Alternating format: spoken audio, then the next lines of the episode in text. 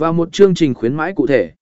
Mục tiêu dài hạn, đặt ra những kế hoạch dài hạn, nhằm xây dựng và duy trì hình ảnh thương hiệu, lòng trung thành của khách hàng, và tăng cường vị thế cạnh tranh trong thị trường. Mục tiêu này có thể bao gồm việc xây dựng mối quan hệ lâu dài với khách hàng, tăng cường uy tín thương hiệu, và mở rộng thị trường. B. Quyết định đối tượng mục tiêu, nghiên cứu thị trường, đưa ra quyết định thông qua việc phân tích đặc điểm đệ mô dạ phi, hành vi mua sắm, và nhu cầu của đối tượng khách hàng tiềm năng. Xác định đặc điểm lợi ích, đối tượng mục tiêu nên bao gồm những người có lợi.